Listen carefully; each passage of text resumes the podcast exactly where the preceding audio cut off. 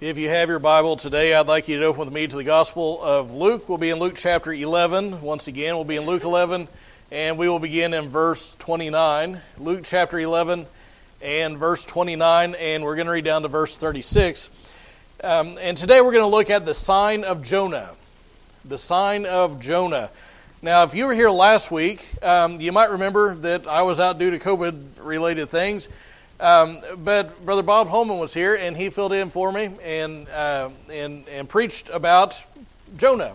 Preached the whole book of Jonah is what I understand, and kind of gave a, an overview of the whole thing. So hopefully you're familiar with the story of Jonah anyway. But hopefully, if you were here last time, this will be something that is fresh on your mind.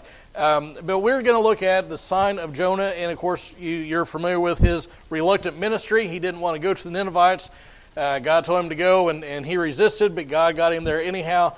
And you remember that whole uh, that whole thing. And and just kind of where we pick up in our text today, it's been like a month since we were here and looked at this. So just to kind of remind you where we are, Luke chapter 11, verse 1, Lord teaches to pray. He gave kind of the, the model prayer, you might say, uh, the Lord's Prayer, uh, some folks call it. And then after that, um, he, he does these miracles. And, and the last one that we looked at, he was surrounded by crowds. He cast out a demon, and the, the man that he cast the demon out of, uh, whenever this demon left him, he got his ability to speak and see back. And so he did that. Uh, the crowds were amazed, but some of them began to accuse Jesus of being in league with the devil. Remember, they said he's, he's casting out uh, demons by the power of Beelzebul, uh, the prince of demons. And, and Luke doesn't tell us who it is that says that, but Matthew does. He says it's the Pharisees that are saying that. So Jesus does this miraculous thing. The Pharisees say the worst possible thing about him, and that is they attribute the works of God to the works of the devil. They blaspheme the Holy Spirit. And so Jesus answers that, that false, slanderous accusation. And, and then there's a woman that cries out and, and, and, and starts giving uh, Mary some some undue attention. Jesus redirects her and says, "No, the, the, the, the, main thing isn't to be related to me physically, but to be related to me by faith and, and, and, and have that relationship with me in that way." And so Jesus then uh, answers these people because some of them accuse him of being in league with the devil, but also some of them demanded a sign. And so Jesus responds to them in this text that we're going to look at today. Now, um, if you found Luke chapter 11, verse 26, let's go ahead, or sorry, verse 29, let's go ahead and stand together in honor of God's word and read down to verse 36.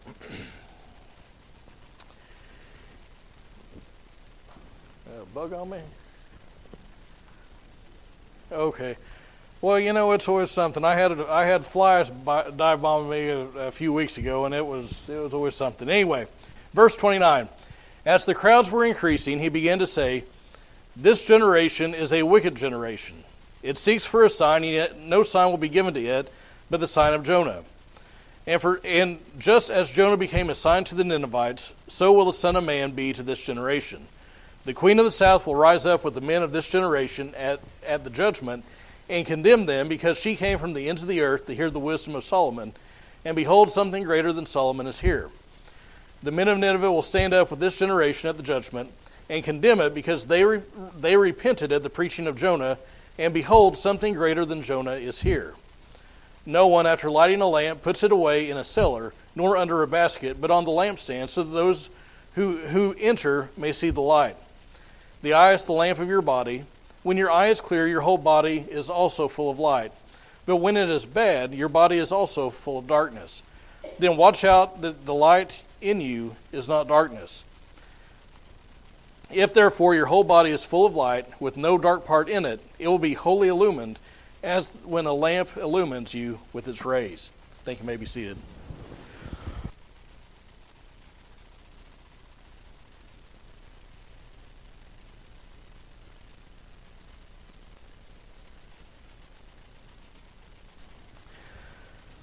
All right, well, there are three things I want you to see in our text today. The first is the sign of Christ.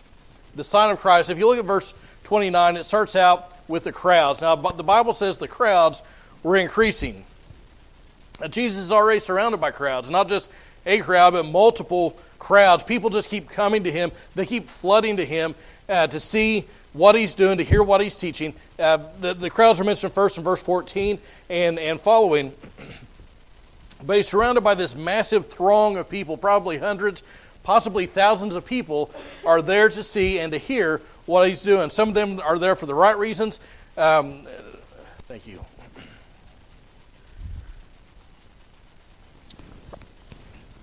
Some of them are there for the right reasons. They're there to, to, to maybe get a healing from Christ. They're there to hear the teaching that he's giving.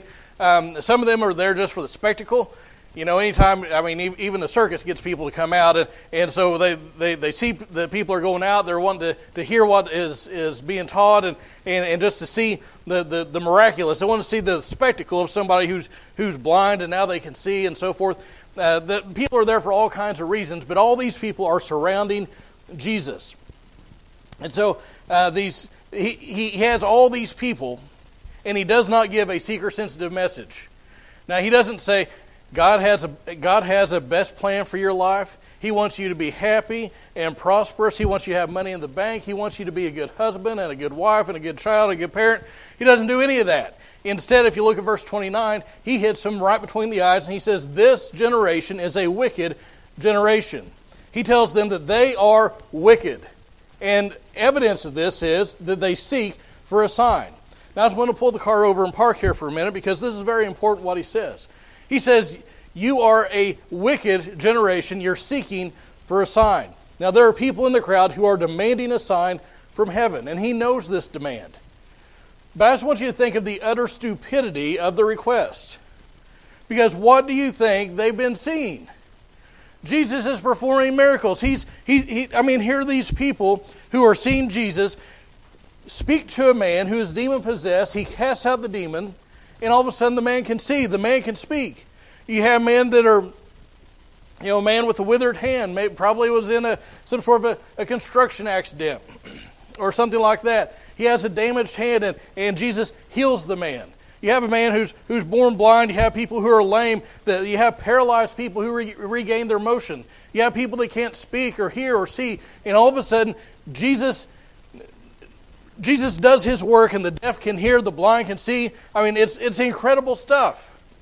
Jesus is doing this miraculous stuff, and these people are blind to what's going on in front of them.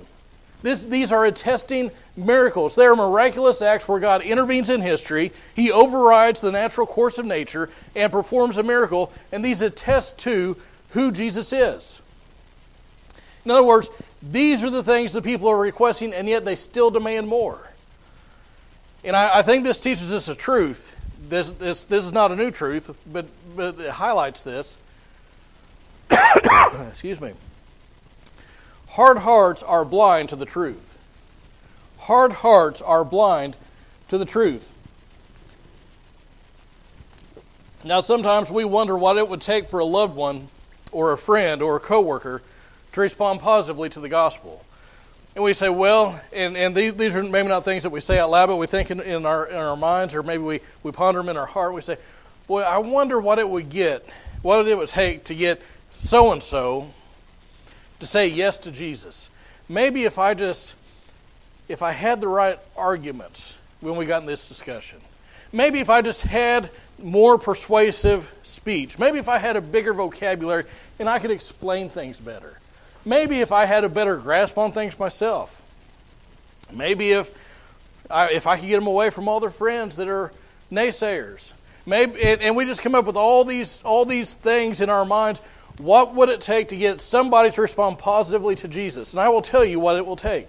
It will take the Holy Spirit softening their heart and drawing them to Christ. That is the only way that somebody's going to respond to Christ because the Bible says these things are spiritually discerned. it's not, now, it's not wrong to be upset if somebody doesn't respond positively to the gospel. It's not wrong to be sad if, if a friend or a loved one says no to Christ. If we love them, that should make us sad. If we care for them, it should grieve us. But I want to highlight this. You are not the Holy Spirit. I'm not the Holy Spirit. We cannot change a heart. Only God can change a heart, and it is a sovereign act of His will that brings that about. And Jesus highlights this fact.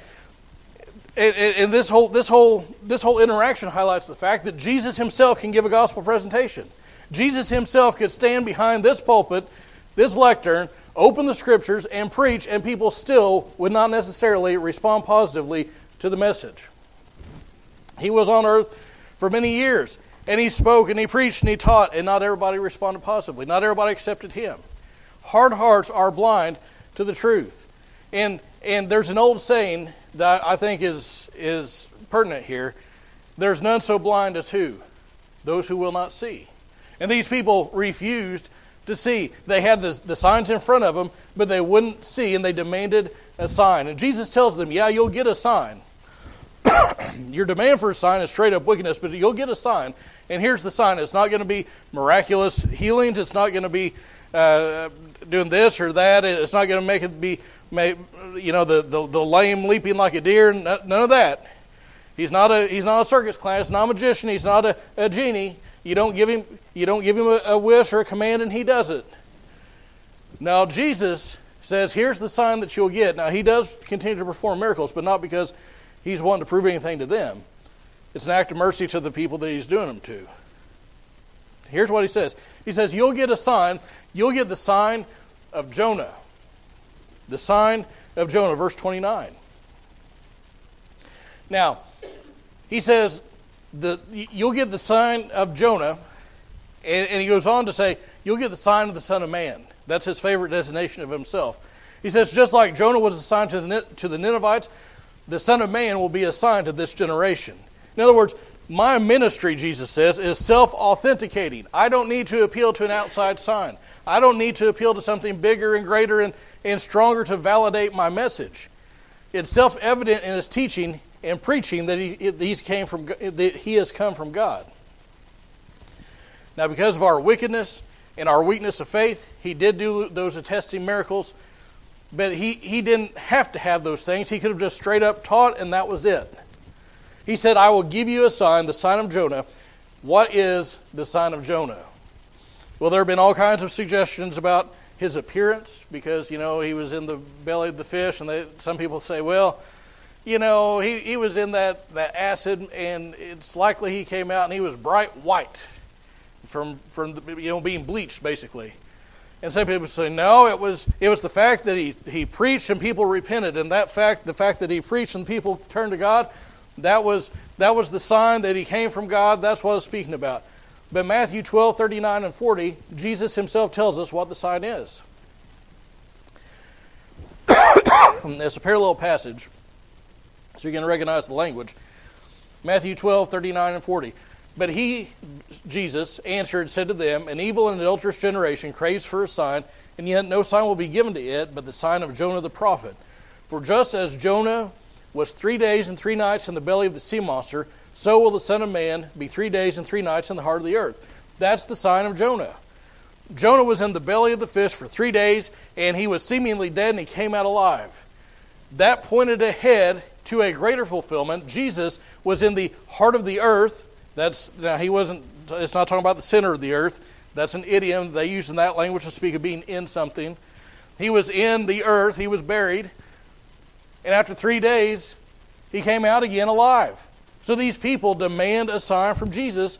Then they say, "We want a sign that you are from God." He says, "I'll show you that I've come down from God when I come out of the tomb. When I come out of the grave, that will attest that I am who I say that I am." That is the ultimate proof, the ultimate sign that Jesus was who he said that he was. It's found in the resurrection. Now, listen, the resurrection is the linchpin of Christianity. Without the resurrection, we don't have a faith. Paul talks about that in 1 Corinthians 15. He says that if, if Christ was not raised, we're dead in our sins. We're still in our sins, and those who have died in the Lord, they've perished. And, and, and so our faith rises and falls on this element of the faith. Jesus rose again. He is alive.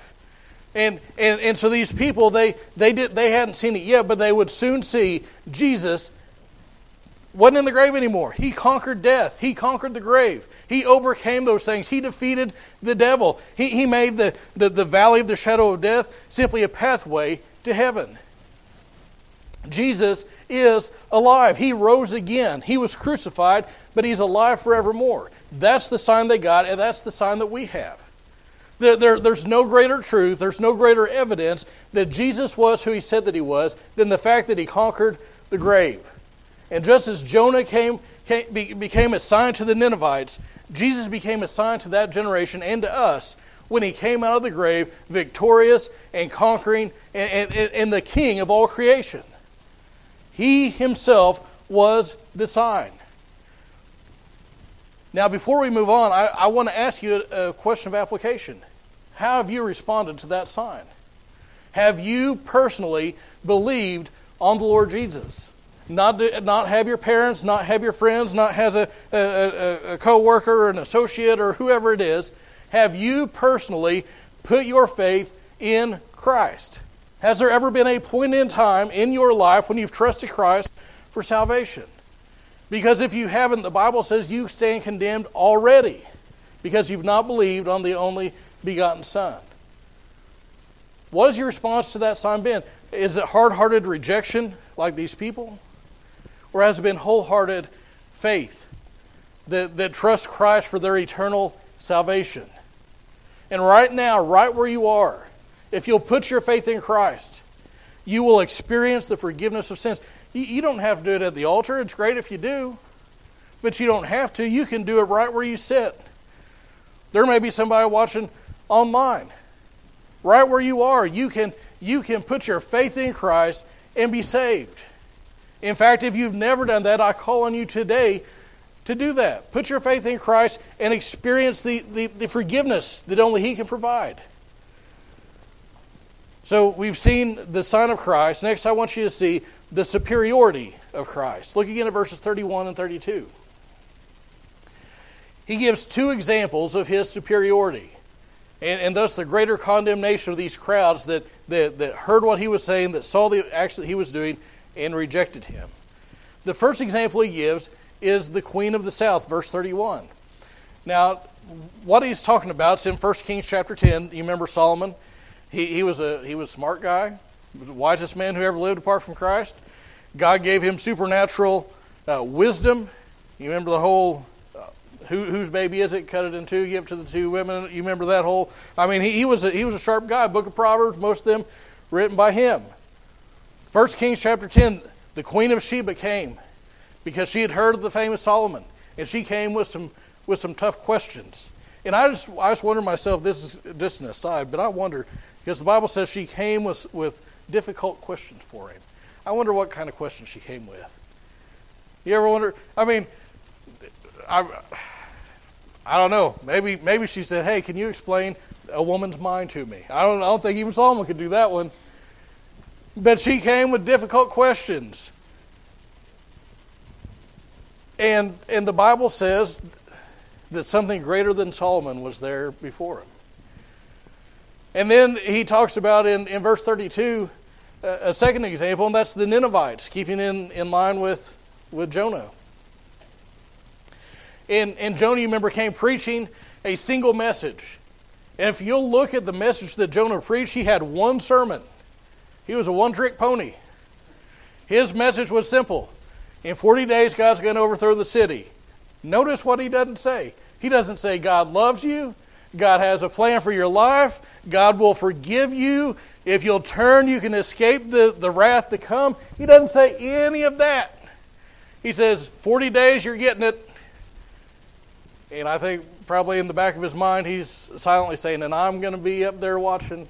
I, like, I don't like you guys. Can't stand you. I'll be glad to see God wipe you off the face of the earth. 40 days, that's it. 40 days, it's coming. There's no discussion of, of any of that. No call to repentance, no attesting miracles, nothing. Just a message of God's impending judgment. And the people heard the message, and from the king all the way down to the animals, they repented in sackcloth and ashes. They even put stuff on the animals because they, they wanted to make sure that God understood that they really were contrite. And Jesus says something greater than Jonah's here. What on earth is Jesus teaching them when he tells them this? Well, Jesus is showing them the crowds that were hearing him, the crowds that were seeing him, you have a greater condemnation because you've had greater light shine, shown upon you.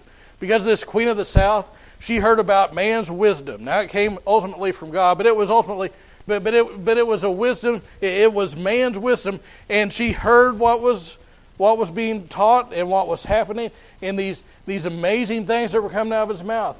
And so she came at a great distance, at great cost, at peril to her own life, because let's face it, I mean, danger uh, travel can be dangerous today, and especially was back in those days. And she did all that simply to hear the wisdom of a man. And the Ninevites, they didn't have the miracles, they didn't have the full message, they had they didn't have a bunch of sermons, they had one sermon. And it was preached, and I, I can just see, in my, and I don't know if this is the way Jonah did it, but it, I can just see him just walking down the main street and just preaching as he went, and that was about it. He didn't sit up, he didn't have a tent revival, he didn't go into the synagogues, he didn't do any of that stuff. He just walked and preached. And they repented in sackcloth and ashes. No miracles, no nothing. No healings, no exorcisms, just a simple message, and they responded as they should. And yet, here these people who have Jesus, who's not just walking through town giving one message, he's preaching over and over and over again through a, a, a number of years. He gives them many messages, he performs many miracles, he preaches, he teaches. He doesn't do it through gritted teeth. He shows compassion, he calls them to repentance. He does all this stuff, all these good things, and despite that, the people are rejecting him. So here, these people who don't know God they don't have the scriptures. They're, they're responding to much less light the way they should. And, and the crowds that are around Christ, on the other hand, have the scriptures before them, and they have Jesus before them, and they don't respond the way that they should. And the lesson that Jesus is drawing is that these people from the past will stand up. That's what, that's what witnesses did in a courtroom. When they would give testimony, they would stand up. He says, These people that were pagans, these people that didn't know, didn't have the scriptures, didn't have all this, had much less light and respond as they should, they will stand up at the judgment and give testimony because you have so much and still turn your back on me. He says they'll stand up and they'll condemn you. Why? Because they'd responded positively when they had much less light. And these people that had Jesus in front of them had a great deal of light.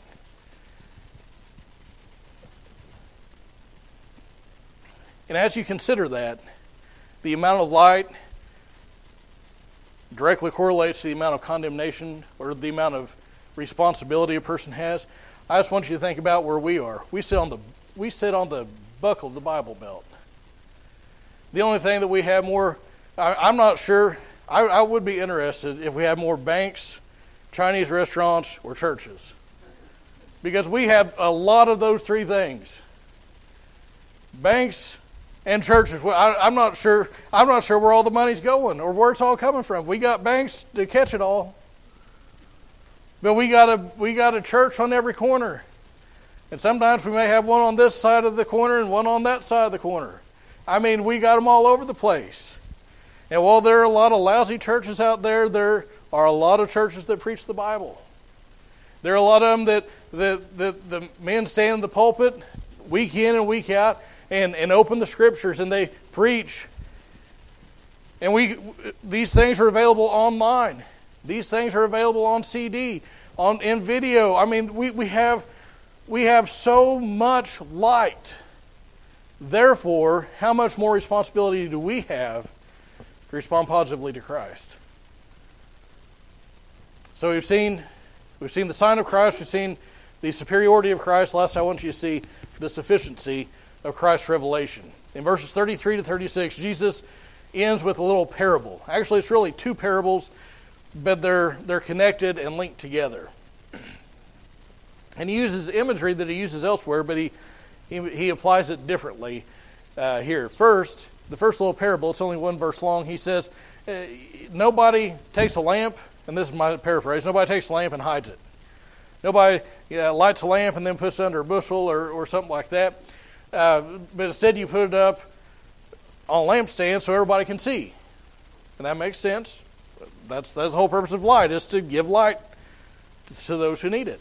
And what he's saying here is his ministry is that, is that light. He's not doing these things in some remote corner of the world that's not going to be, benefit anybody. It's out there, it's plain, it's obvious. People, crowds are able to come and see this. He's shedding light on others via his ministry. And so the second little parable that he tells hangs with it, and he talks about our response to that light. And he warns the people and he warns us to be careful how they see. Now, we've, we've read other texts where he warns people about being careful how, how they hear. Here he talks about being careful how we see. And, and what he's saying is, what is your response to the light going to be? If you respond positively to the light, your lives are going to be filled with the light of Christ. It's going to bathe every part. It's like turn on a floodlight in a room. But if you reject that light, the, your, your whole body, your whole life is going to be filled with darkness. Now, many years ago, I read a quote. I don't know where I read it. It was in preparation for a, a sermon. I remember that much. But the, the author said something to the effect of Light obeyed bringeth more light, light rejected bringeth night. Light obeyed bringeth more light, light rejected bringeth night. And, and that, that stuck with me because so many people have had the light of the gospel. They've heard the messages, they've read the Bible, they've been, to, they've been to church, they've done all these things, and they have the light, and they reject it, and it brings night, a night of the soul. And Jesus gave them, and he gives, He's given to us a sufficient revelation of Himself. He has shown us the Father in His ministry. And the question that we have to answer is how are we going to respond to the light that we've been given? Now, not all of us have the same amount of light. Some of us, maybe we didn't grow up in church, but we've been to church several times. We started coming here, whatever it was. Others of us, I mean, like me, I was I was at church in utero. I mean, my, my parents went to church. I grew up in church. I've I've been in church my whole life, and many of you are in that same boat. We've had a lot of light. We've heard the gospel preached.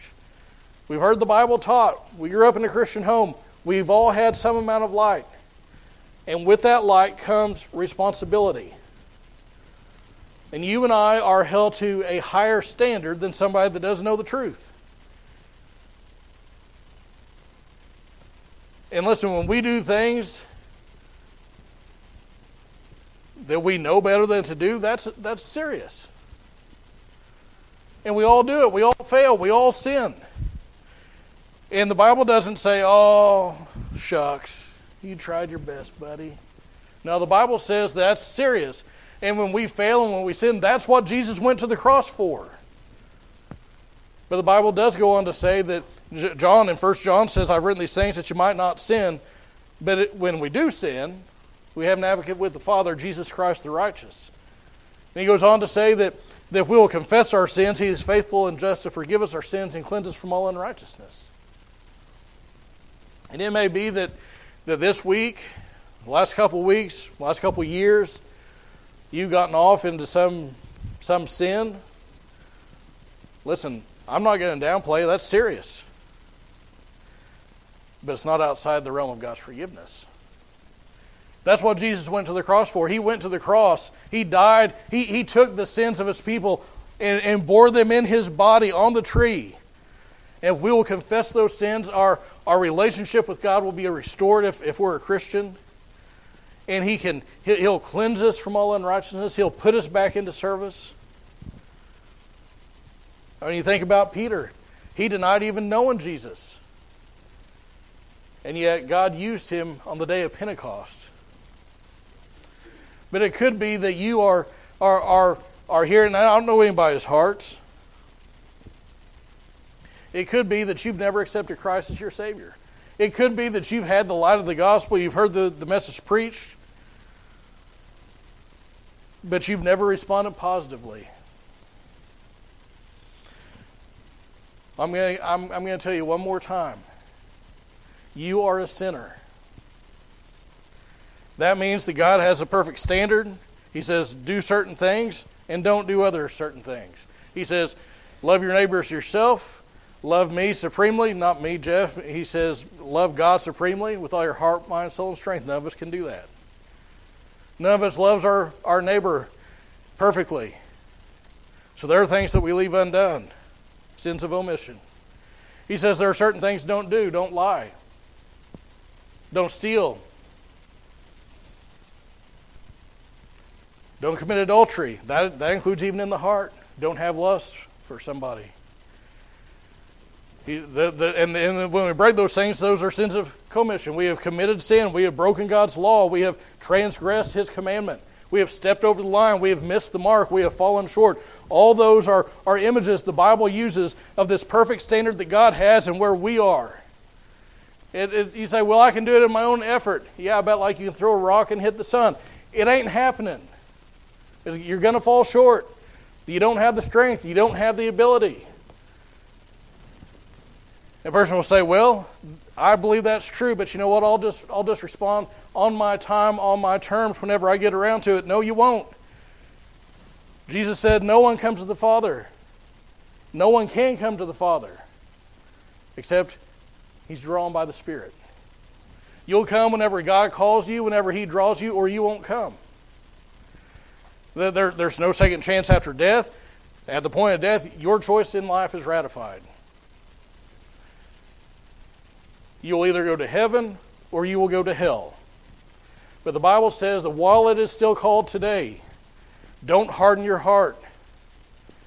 The Bible says that today is the day of salvation. Not tomorrow, not next Sunday, not in a month, not when things slow down, not when life gets a little bit better. Today is the day of salvation. Therefore, while it's still called today, put your faith in Christ. Don't you stand with me as a musician comes?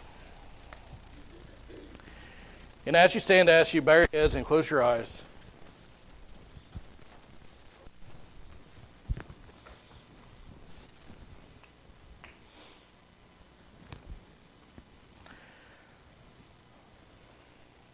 And with nobody looking around, I just want to ask you what the condition of your heart is.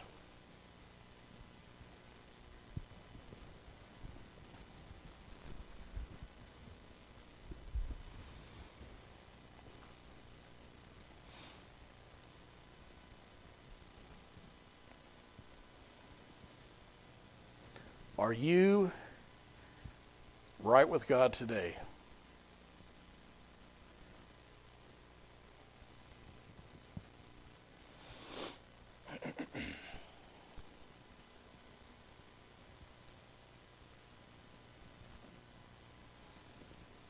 Have you ever put your faith in Christ? Say, Pastor, I've done that. What's your relationship with Him like? Right where you're supposed to be, where you need to be, where you used to be.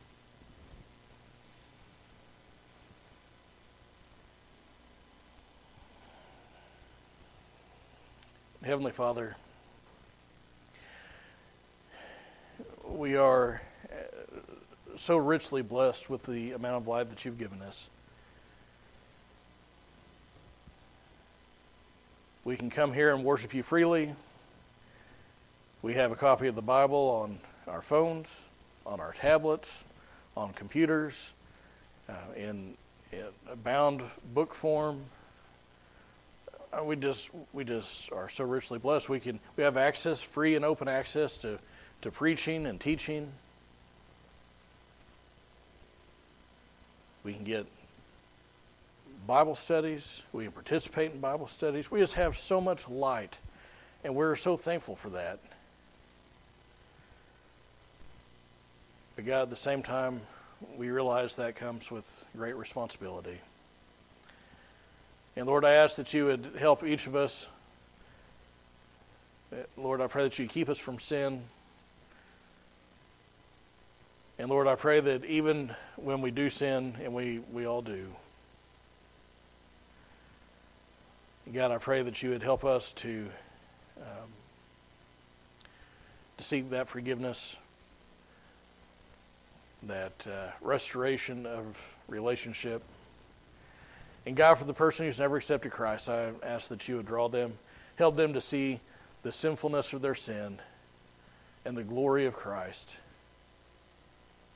and turn to Him in faith.